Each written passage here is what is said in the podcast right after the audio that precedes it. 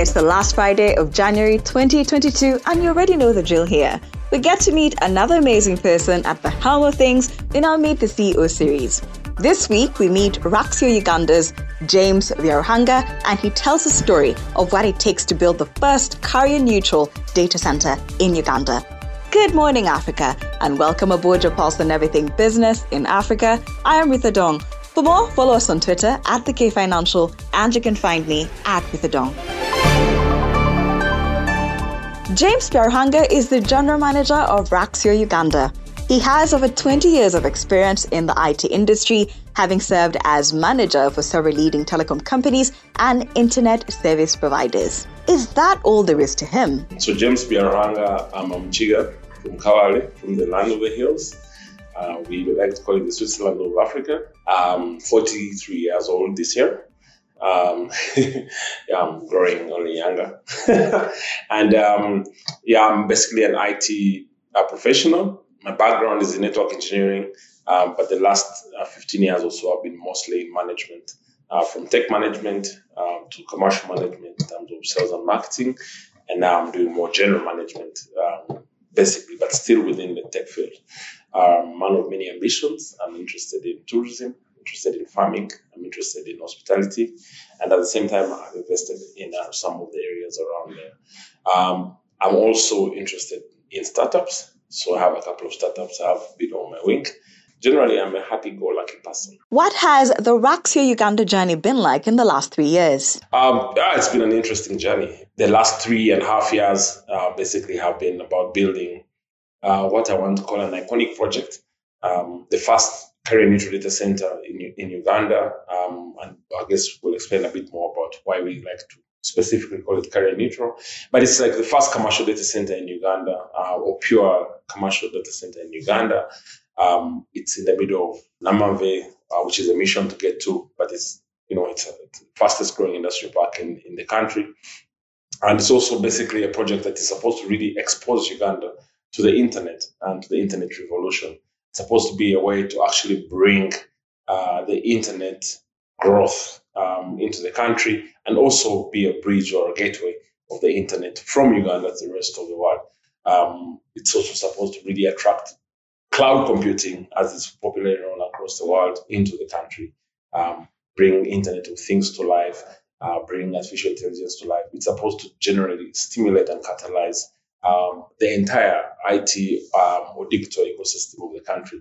So it's been a three and a half year mad drive to get there, uh, but now we're operational, so excited. How intensive is the investment in setting up a data center? Um, I mean, from a cash perspective, which everyone kind of like likes to think about, it's, uh, it's a $15 million project for Raxio Uganda.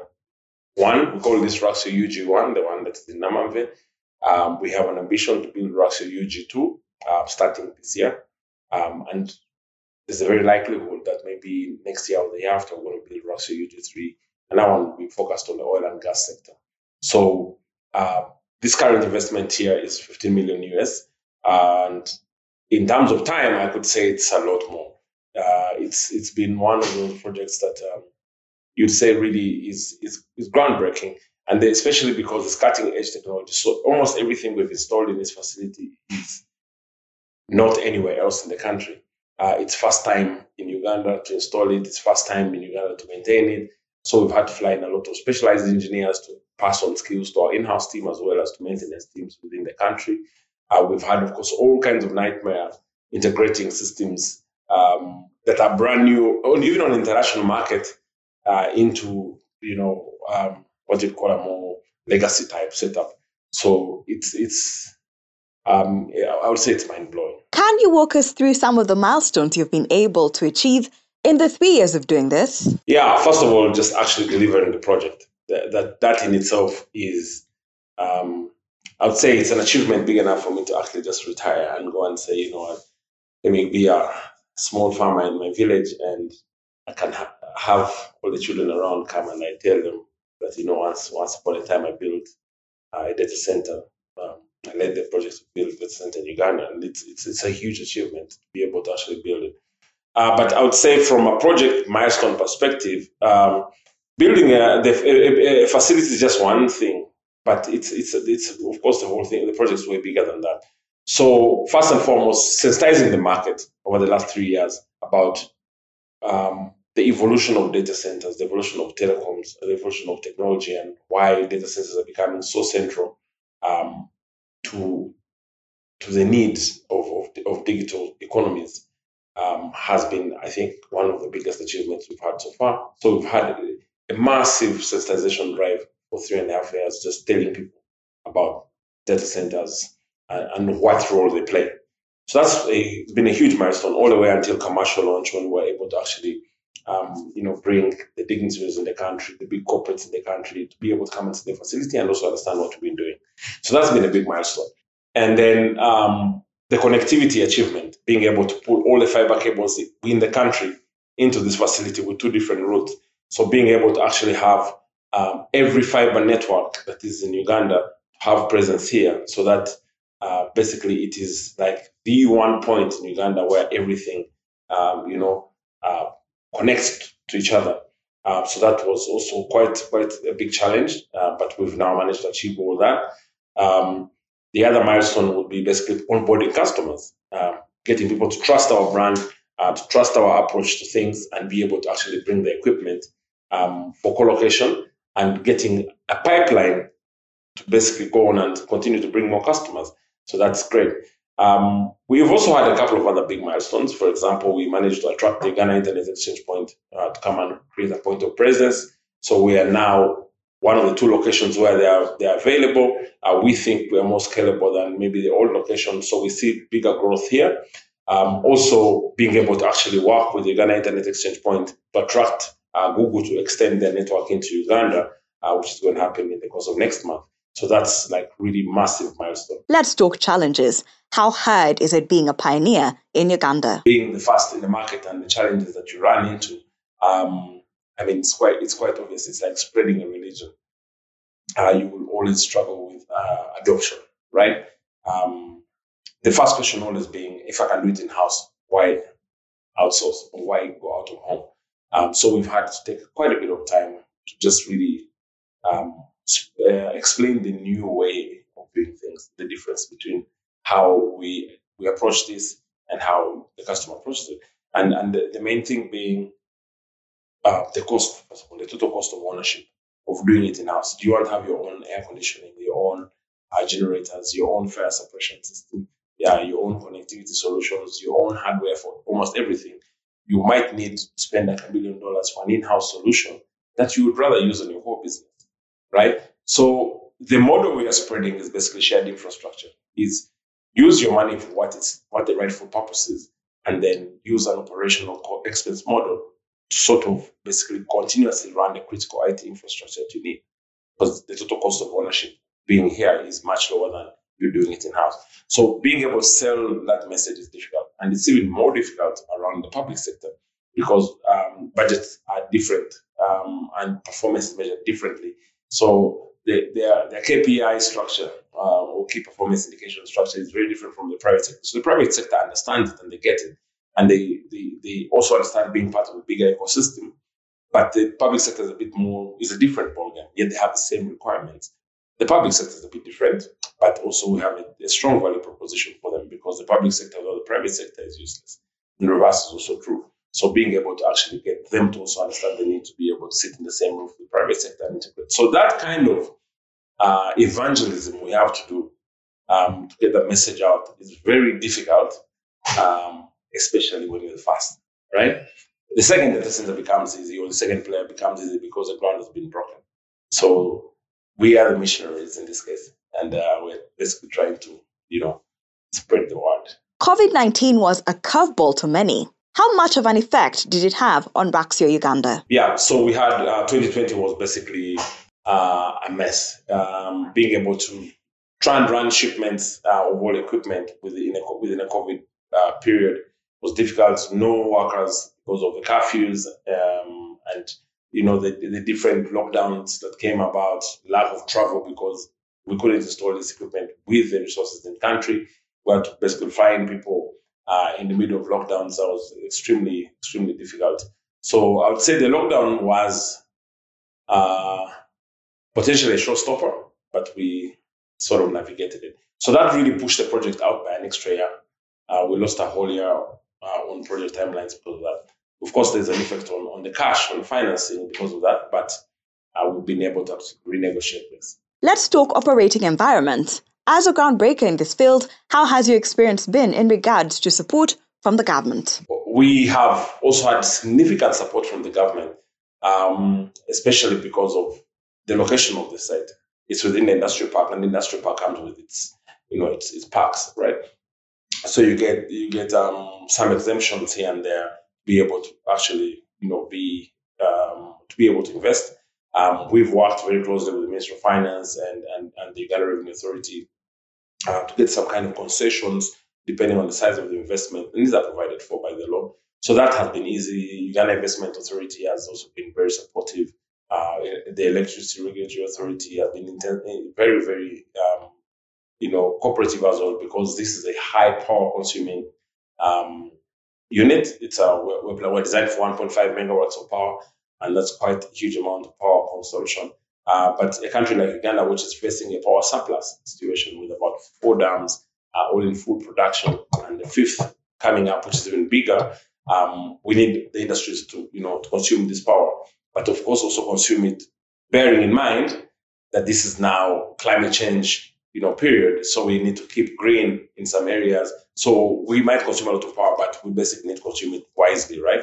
What's the expansion plan for the Raxio Group across the continent? Okay, uh, so generally, like uh, my personal opinion uh, on this, of course, we need to kind of back it up with market um, reaction, is that we need to have at least two data centers within Uganda uh, in the next two, two years. Um, so this first one is up and running. Second one is going to basically be built. Uh, latest by 2025, we should have um, UG1 and UG2, right? Um, also, based on the timelines that are coming on with the oil and gas sector, there's a huge need uh, to support all the operations that are in the Albertine side. Um, obviously, there's the big players, the Total and CNOOC uh, type players who are going to build the industry parks. Um, there's a new international airport uh, which is coming up. There's a whole refinery being built. There's an oil pipeline, uh, EACOP pipeline being built, and the whole petrogas and um, um, industry that's coming up around that industrial park. The Valley Industrial Park is about, I think, 14 square kilometers of industrial park. Uh, you can imagine all the petrochemical industries and how it comes up the plastics and uh, um, cosmetics and everything that you can imagine. So that needs to be supported. So there's a need for a facility there. We might need fast track that, and maybe it might be smaller than these kind of facilities, but the need is there, and it's, it's, it's a big requirement. And that's just basically for Uganda. And Uganda is great because we get support Rwanda, uh, DRC, South Sudan, because it's very nicely located. Um, in terms of our group plans, um, based on uh, what we've been discussing from a group level, um, Ethiopia, uh, Cote d'Ivoire, um, Maputo, Mozambique, Kinshasa, um, and Tanzania have to basically be up in the next two years. So we've already actually got teams on the ground um, some of them are in construction, some in uh, site acquisition, some in site preparation. Uh, but basically, uh, the funding is already approved for those. You know, see those coming up. Uh, we're also seeing needs for two sites in some of the countries. As I mentioned, DRC is the, is the kind of country you can't cover with one site. So you definitely need two sites in there, Kinshasa and, and um, type uh, deployment. Uh, but then we also have a pipeline of potential countries to go to. The dream is to build 10 sites in the next five years. So places like Windhoek in Namibia, uh, there's a need to go there. Lusaka, Zambia is definitely one of the guys that is also on our radar. But our focus is basically greenfield markets that don't have any data centers, sub-Saharan. That was James Byaruhanga, General Manager at Raxio Uganda, with an enlightening conversation on the first carrier neutral data center in Uganda. Our Meet the CEO series will be back next Friday with another guest. Now, quick review of the other making it into the podcast. In Gabon, the latest price index figures published by the General Directorate of Statistics indicate that inflationary pressures in Gabon remained mild towards the end of 2021. CPI inflation ticked up from 1.3% year on year in November to 1.7% year on year in December. On a month on month basis, it rose by 0.4%. And as a result, inflation averaged a mere 1.1% last year, down from 1.3% in 2020. Although food price inflation remained muted throughout 2021, it ticked up slightly in the latter months as it rose from 1.7% year on year in November to 2.1% year on year last month, its highest level for the year. The prices of fish increased by 4.6% year on year, Cooking oils were up 18.6% year on year, rose the sharpest last month, while bread was notably cheaper than a year earlier. Overall, food price inflation averaged 1.3% in 2021. Housing costs remained largely stable last year. On average, it rose by 0.2% in 2021 after increasing by 0.3% year on year in December. Water, electricity, and gas prices remained flat. Meanwhile, transportation costs rose by 1.8% year on year in December, after which it averaged at 2.7% for the year. The South African Reserve Bank lifted its benchmark repo rate by 25 basis points to 4% at its January 2022 meeting, as widely expected. This is the second consecutive hike due to increased inflation risks and despite the economy still recovering from the fourth wave of COVID 19 infections driven by the Omicron variant.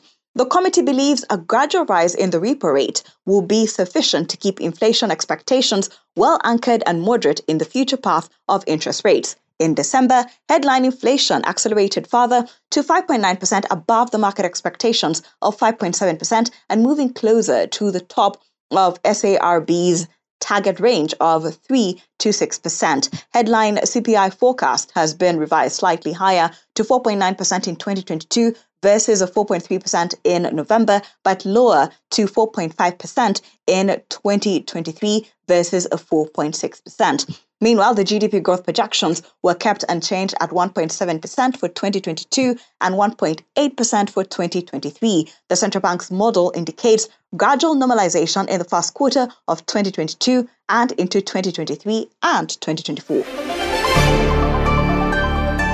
And a look at our markets, the Johannesburg Stock Exchange All Shares Index paired early losses but was still down by 0.9%, around 73,170 on Thursday afternoon after the South African Reserve Bank decided to lift its repo rate by 25 basis points to 4% amid increasing inflationary pressures and subdued growth. Earlier in the session, tech companies and gold stocks dragged the Johannesburg Stock Exchange sharply lower after US Federal Reserve Chairman uh, Jerome Powell signaled that it was ready to raise interest rates as early as March and warned about the potential for even more inflation going forward. Meanwhile, authorities and the South African government expected to discuss further adjustments to lockdown restrictions as the country continues to see a drop in COVID 19 cases. Thank you for always waking up with us. Good Morning Africa is a product of the K Financial. And if you have any suggestions or you just want to check out more stories, visit our website. That is thekfinancial.com. And don't forget to subscribe. You can also find us on all social media platforms at the K Financial, and you can find me at Wizardong.